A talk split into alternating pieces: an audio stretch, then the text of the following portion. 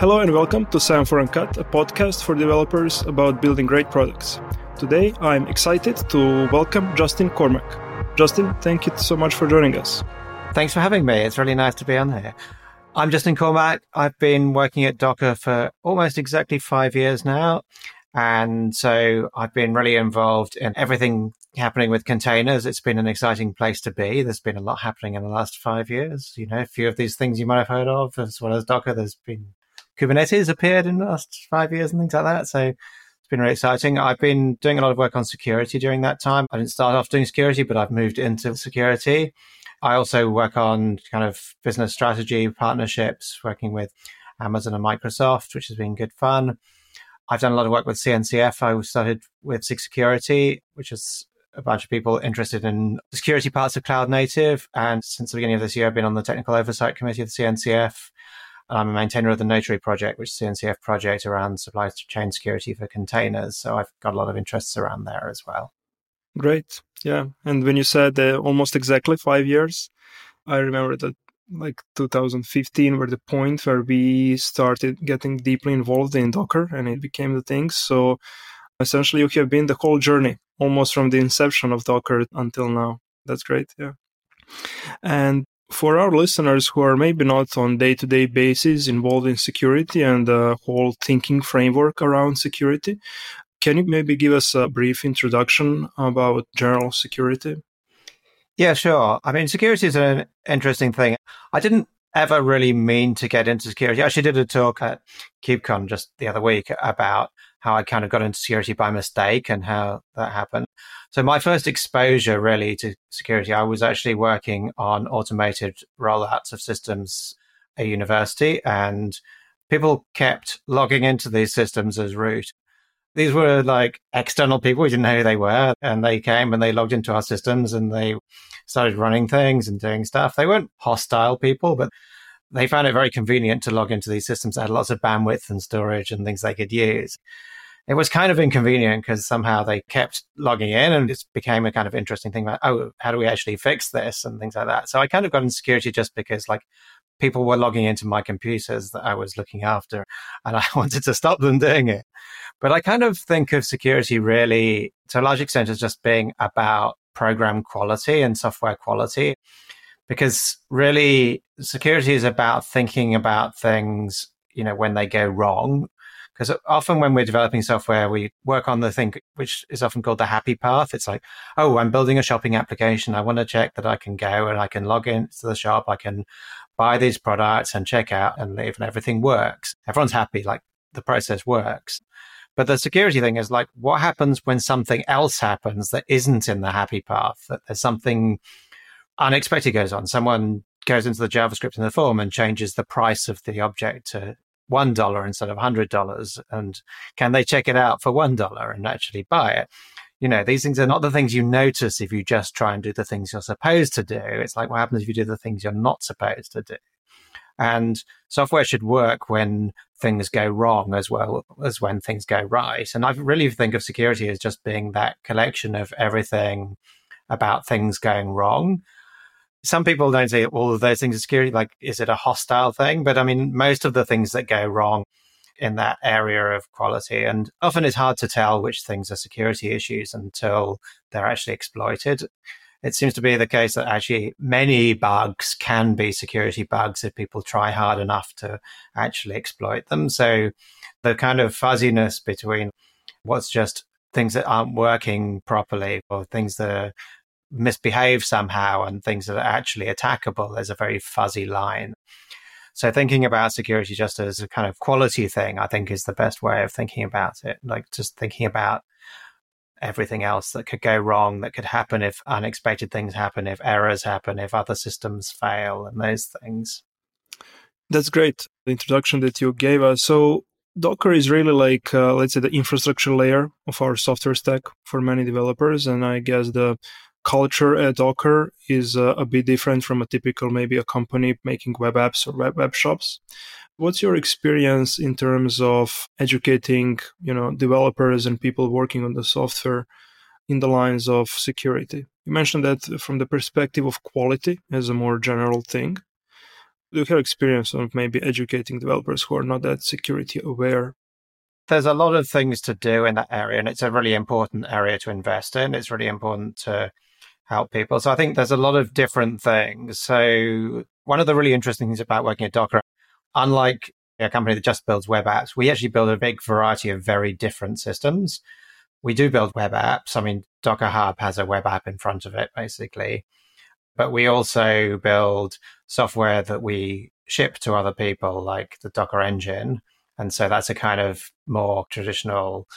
I mean, we don't have the enterprise business anymore because that went to Mirantis, but that was a very much a shipping software to customers to run on prem kind of business. But Docker engine is pretty much like that. And then we also have Docker Desktop, which is like a totally different thing because it's a desktop application with all the different security surface that has that does automatic updates and things like that.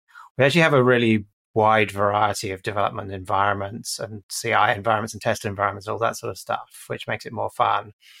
But I think there's a bunch of different kind of things that are important to educate people with. So I think with web apps, there is one thing that's really important is that there's just a lot of security surface of things that you need to do in a web app that are really important and generally relatively well documented because the web app space is actually quite good at doing this. So things like making sure you don't have cross-site scripting and things like that. And the headers your web page should have to make sure it doesn't get hijacked and those kinds of things. They're relatively well documented and generally engineers who've been working in this space for a while tend to know about them, but I mean, they do sometimes miss them. There's a lot of stuff and it changes over time and there's best practices change over time. But those things I sort of count as like domain expertise for how you're working. And ideally, they would be entrenched in tooling that tend to not be as much as they should be, but people can learn these things themselves and there are useful checklists and things like that. So people don't need a lot of hand holding for those in general. You know, once they've kind of understood that there's this set of things that they need to do, then there's actually things that I think that people don't absorb unless you handhold them a bit. Usually, I think that threat modeling is something that's not widely taught, and threat modeling is basically understanding how someone might attack your piece of software and what they might be trying to achieve by doing that and what kinds of things they might try and do and what kinds of ways can you then protect your software and lots of people just are not exposed to that at all. It seems a sort of specialist thing, but it's the sort of thing that's valuable to learn about and to sit down and think about it with them in meetings. As if you're a security person, part of your job is to help people think about these things. There's a good threat modeling book, which I recommend. I think it's just called Threat Modeling. I can't remember who it's by now, but it's a long read, but a good read if people are interested in that. But I think, yeah, just sit down and think, what might someone do? You know, it's very different kind of threats. If it's a shopping cart or, you know, you're doing something about money, where the threats are usually relatively straightforward because people are trying to take your money away from you. The threat model for, say, a production system is very different from a system that's sitting on a developer's laptop or a, a system where, you know, people might try and misuse resources. For example, the last few years, one of the most common things is that people try and use any kind of thing that's available on the internet to do Monero mining, coin mining, usually. So any kind of CI system, any kind of computer that's exposed to the internet, people will run this on it because they can make money out of it and they will use all available resources they can get by any means whatsoever bypassing security systems or even just signing up to your service and running CI jobs. I'm sure you've seen that too.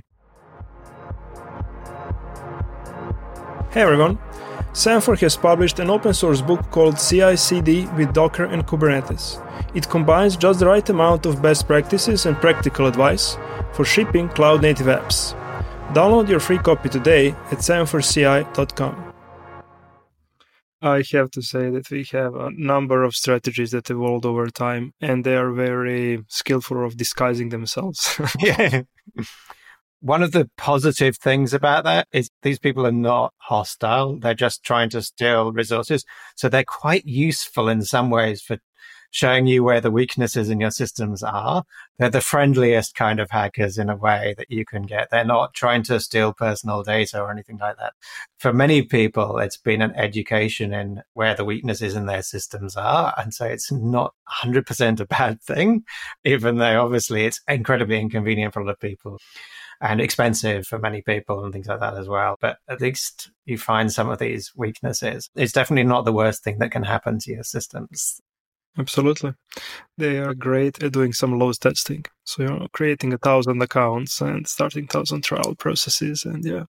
Yeah. So that's kind of threat modeling, which I think is very important to help people with. It's good for people to learn it, but most of them don't. And then there's really um, specialist areas, I think, generally difficult and not many people are going to understand them in depth. And so things like the details of authentication protocols and cryptography and those kinds of things, they're difficult and specialist and like there are experts in those fields. And I think in a lot of ways, the role of security people is to package these up into ways that people can use without making them go that are safe to use and they're hard to make them go wrong. And I think historically, security people have been quite bad at that. They provide interfaces that are very easy to use incorrectly. There's been a history in the last maybe 15 years of trying to fix that, but it's a very slow process. So Dan Bernstein famously had his sets of things like CryptoBox and NaCl and things where they're designed to be misuse resistant. There's more things that are being designed like that because people have realized that it's too difficult to use things. And so there's been a big move away from security as just a bunch of primitive functions that you're supposed to combine together yourself to a set of interfaces and ways of using things that are just packaged and work. And that movement, I think, is really important, but there's way more work to do there. And so building things like that is very specialist thing because you've got to understand how the protocols work and how you should and shouldn't use them and provide interfaces. While that's going on, you know, they're helping people implement authentication correctly and things like that is, you know, is something that's important for security specialists to work on to make sure people do it well. And also just generally like helping teams like reviewing stuff designing stuff so that it's saying when people are designing new things that touch security focused ways of doing things. I mean, things like penetration testing are things where there's a kind of mixture of like sometimes it's easier to find bugs when you understand the code really well. That's one way. And the other way of finding bugs is to not know the code at all and just try to explore and attack, you know, kind of red team work and I always recommend, you know, that you do some of each. I think it's really good to get external people. If your code's important, get external people to, you know, try and compromise it, attack it, find the holes, because they will just find different things from what you think of when you know the code. You're going to find some of these things yourself, and it's important that you start thinking with a security mindset. I think I kind of taught myself to do that uh, some years ago at a job I had I set aside an hour. It was like 10 o'clock on Monday. I would spend an hour trying to find security issues in our product. And sometimes I'd find something and sometimes I wouldn't find something, but I'd allow that hour, try something where I thought this bit of the product might have a problem. Because often you know the pieces you think might have a problem. And doing that internally is really helpful because you know those areas. But someone external knows what mistakes other people who've done the same kind of thing do as well. So if you read security audits, you can understand the kinds of things that they're looking for. One of the things about security audits actually that's changed recently is that historically most security audits were never published, but more open source projects are doing open security audits. So the CNCF has started funding security audits for its projects, which has been really valuable because they're all public and you can read them and find out what kinds of problems people have found and what they haven't found. I did a talk at KubeCon, I think it was about a year ago, where I talked through the kinds of issues that were found in the security audits that had happened up to that point. It's definitely interesting, you know, just to read these, find a project that's got audits that's maybe a similar domain, or just, you know, understand what kinds of things these security firms will find it's worth having them internally. I mean, we have a regular program of audits where we decide, you know, things that we think should have an audit because they haven't had one and for a while or we've changed the code there a lot or we're doing something new or something like that so we'll choose a piece to get an external audit for as well sometimes they find things sometimes they don't find things but you can never tell what's going to happen yeah, yeah.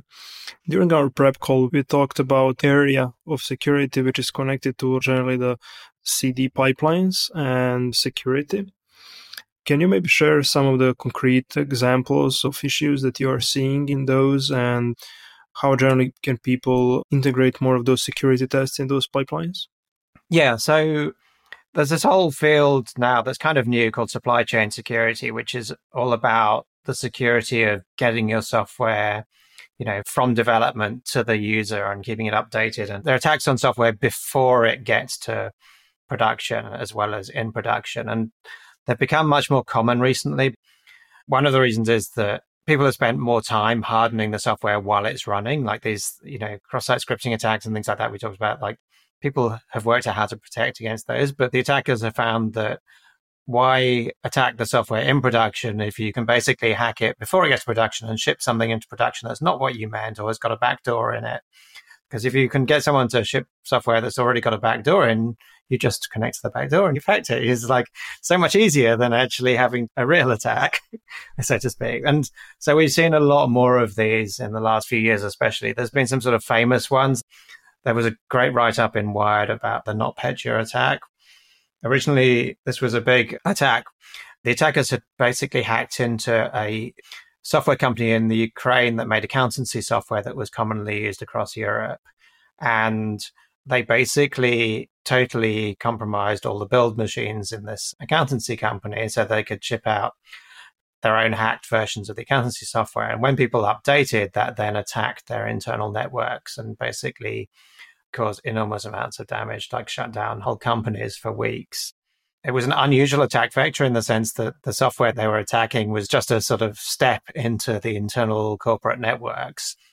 But it was like very significant, you know, because it was such a widespread thing and whole companies were shut down.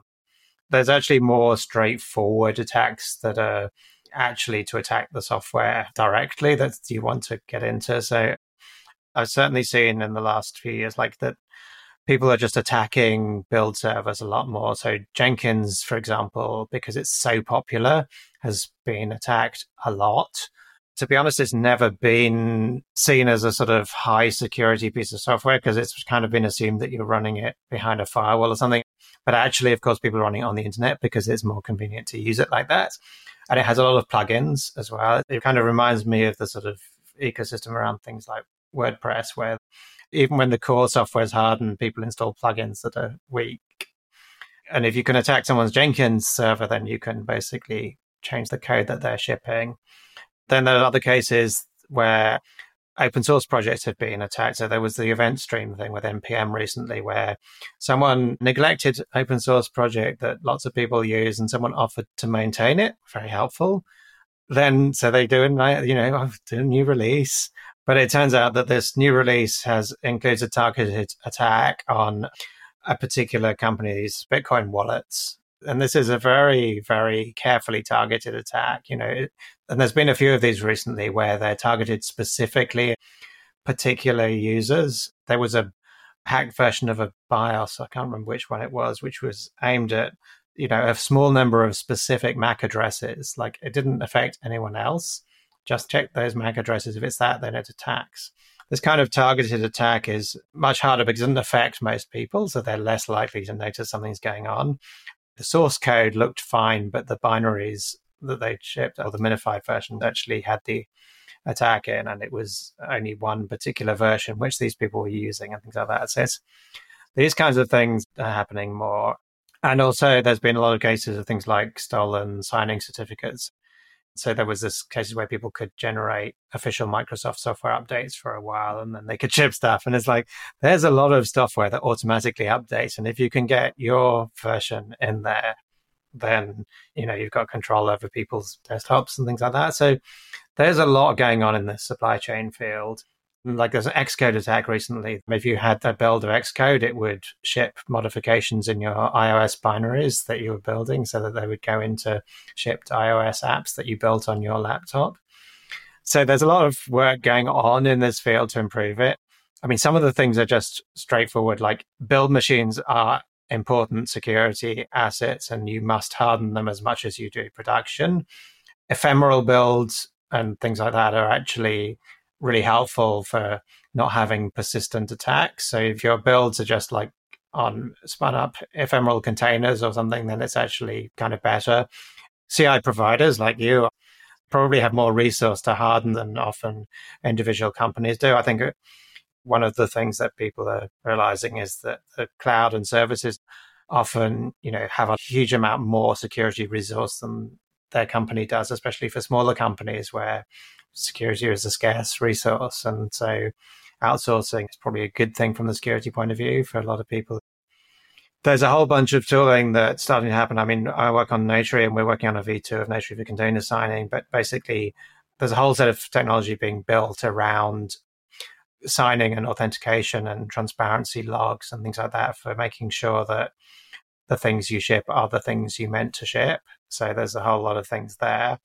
And then there's a whole set of things about your dependencies, whether you're pulling in dependencies that have security issues that are known. So security scanning, there's a whole kind of industry around that. Then there's static analysis tooling and things like that that will look and see if there's actually suspicious code and things like that that are weird. So static analysis tooling is getting for security issues is getting much better. And I think that there's a lot of good tools that you can use that are starting to find things. Then there's things like hardening developer machines, making sure that, you know, people are actually updating the OS and making sure that your people are getting software from where it's supposed to come from and those kinds of things and making people aware of what might happen using signing credentials and things like YubiKeys, where the keys are harder to steal because they're actually in hardware and you can't steal them so easily. And, you know, two factor auth on CI systems, and things like that are important systems. You should have two factor auth on GitHub and things like that. So, all those things, you know, areas where people can actually improve on those things. Hey, I'm going to take a quick break here and tell you that Semaphore has a new book out called CI CD with Docker and Kubernetes. If you are looking to deploy cloud native apps, it's going to show you the most productive way of doing that. And the best of all, it's free. Download your free copy today at semaphoreCI.com. And uh, as you mentioned, like two factor authentication, which is something, of course, everyone absolutely should have looking at the people's pipelines and helping them develop their CI/CD pipelines, comparing to the times where we started in this industry, like eight years ago, various communities now have, let's say, at least a couple of tools that are quite good with analyzing dependencies.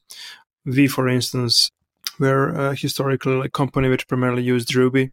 Now we used Go and Elixir, but those communities now have a number of tools that will check all your dependencies and hopefully prevent you from installing npm package or a ruby gem that has some kind of exploit in it.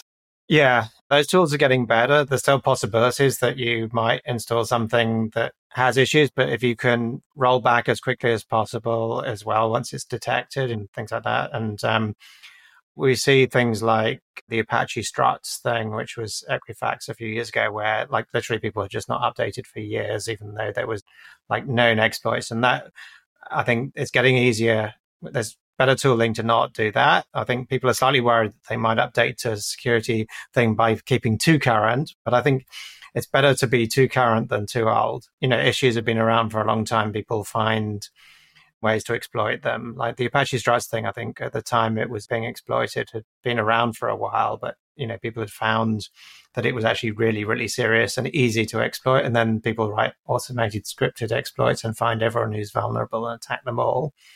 And so those things become a liability the longer you leave them unpatched. Yeah. One thing that i could add to this is we have various you know pieces of our system that are just, uh, you know, we are not working on them for a number of months because they're just stable and they're, you know, well defined and we don't need to change them a lot. And we have uh, daily builds set on them. So no one is pushing, no one is changing the code, but we are still, you know, running all the tests and building the software and deploying it. So one of the reasons why I think people should do it is just to prevent the software erosion. So they know if, you know, something stopped working for whatever reason. But what we noticed is that relatively often we get a security on a report on some dependency. Something was discovered, you know, on some library that you were using. And although you were not, you know, touching that software, that daily build that was running just kind of broke your pipeline. It became red because a certain vulnerability was discovered. Yeah, that sounds like you've got a good setup, and that's the kind of thing that people should have. It is important to keep building software and testing it because, like all sorts of software, breaks over time because it talks to an external API and the API changes and you know all sorts of things happen. Like you know you need to upgrade base operating system other dependencies. Like there's a whole lot of things that can break software we have this term bit rot for a reason. It's like you think software doesn't have to change over time but it does because all sorts of things in the world change. You can't control everything in the environment. Yeah yeah. And certificates expire and things as well. Like these things just happen because they're built into processes and yeah yeah and those things that really rarely change like some you know change certificates or things like that those are like the hardest to reason about because like it was working for three years just fine and now it suddenly doesn't build because you know it cannot connect to some remote endpoint yeah those things still happen a lot i think Let's Encrypt has been very good at moving people to you know, rolling updates and automated updates. And again, it's one of those things, yeah, the more often you do it, the better. Yeah. Something that we also talked about in our prep call the security vendors and what are some of the practices that you should employ. So, can you maybe give us an overview how you see that area of what security vendors are offering and what is maybe less talked about, but also matters a lot?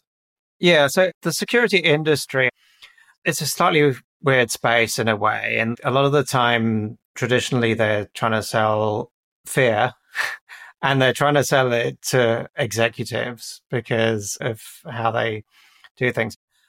As an engineer, it's a weird industry to deal with a lot of the companies in it a lot of the time, I find, because you don't really know much about what the products are actually doing there's not much um, open source or try it before you buy it type of things. So it's a kind of weird industry to navigate as you're kind of starting. And there's a lot of hard sell in, in these areas as well. I think that's starting to change a little bit. But if you talk to a large enterprise and you ask them which security products and vendors they have, generally they'll tell you they have everything. They literally buy all of it.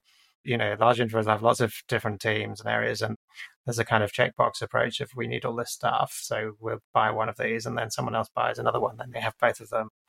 And it's kind of strange. And a lot of it is bought really as insurance because like people have to say, well, if we get hacked, we want to say that we would at least try not to be hacked. It's the vendor's fault. And there's a definitely, you know, an industry built around that. It makes it difficult for kind of smaller companies and people starting out to know what they should do in this space. And I mean, I think it's very important to think about risk management as a security person, like what kind of things am I actually trying to mitigate? What could go wrong? You know, what kind of position would I be in if things happen and things like that as well. I worked in finance for a while. I kind of spent a lot of time, you know, risk management was an important kind of thing. A lot of security people think of things as absolutes, as like I'm secure or not secure, but no one's secure. It's just a matter of how much defense in depth have you got? Which areas have you focused on most? What kind of liabilities do you have? Is it about money or is it about personal data and those things? You know, I mean, and code is a liability too. Like the more you're running of your code, the more liability and risk you're taking on. If you can offload it to someone else, then that's less, you know, like if you don't run your own Jenkins servers, then you don't have to patch them, you know, kind of thing. It's like you can offload risk as well. And I think understanding where your risk is and understanding what you actually want from the security industry is important. You know, what you're trying to achieve and what your actual risk profile is. The thing that's kind of gradually changing is that we're seeing more open source and cooperation in the security space, which is a really refreshing change. I think one of the things that's most exciting about CNCF SIG security is coming along and talking to, you know, big companies who are saying, we don't want to do all the security work on our own because we know it's exactly the same as what the other companies in our space are doing. It's not competitive advantage. Why don't we do this collaboratively?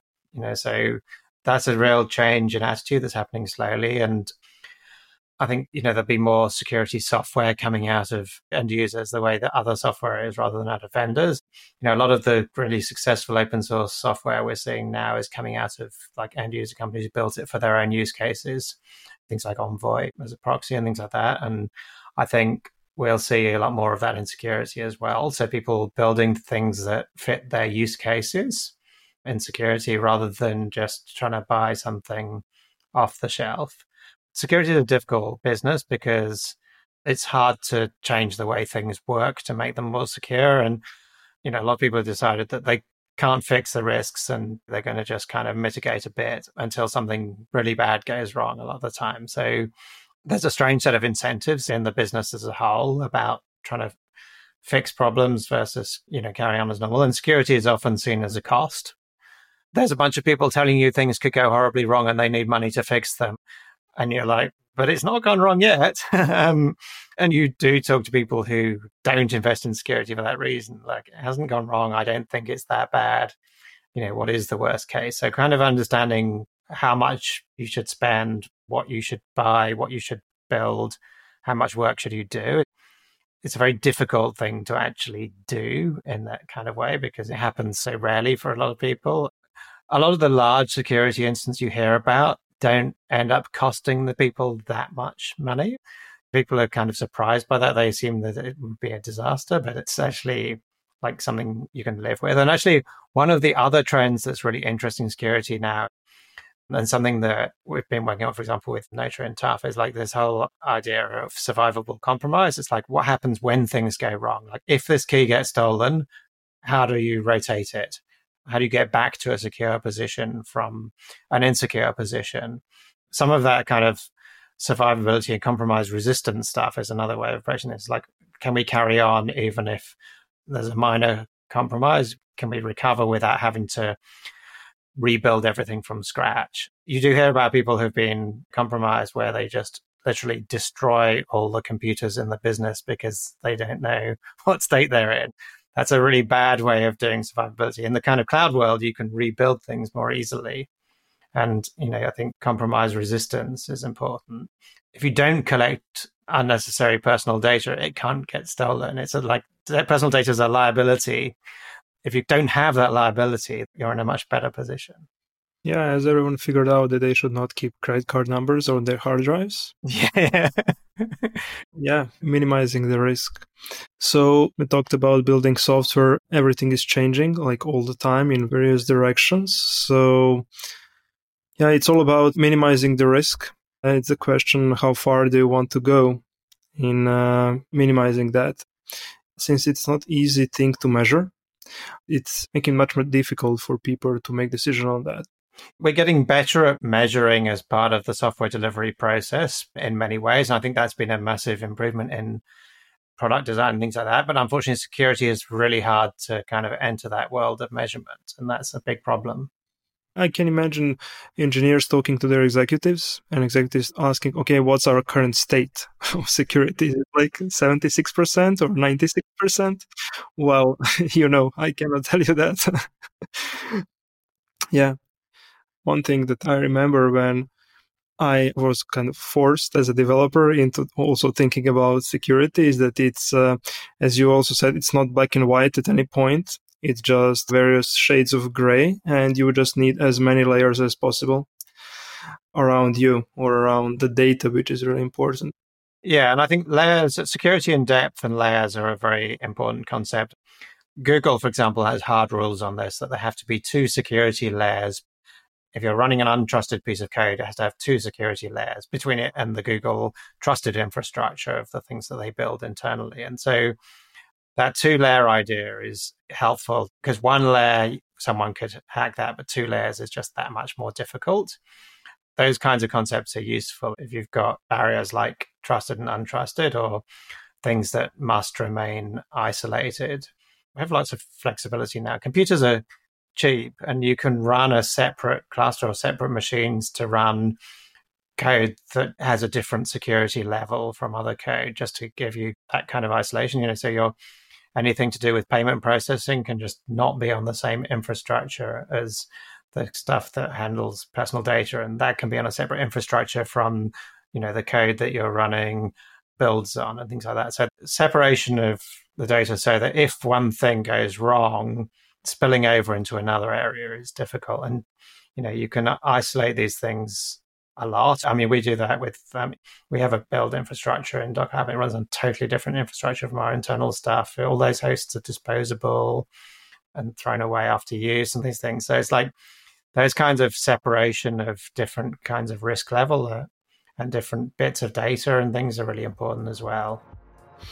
Okay, so thank you, Justin, for sharing all this insight in the area, which is maybe less talked about and I would dare to say less loved among developers, although very, very important.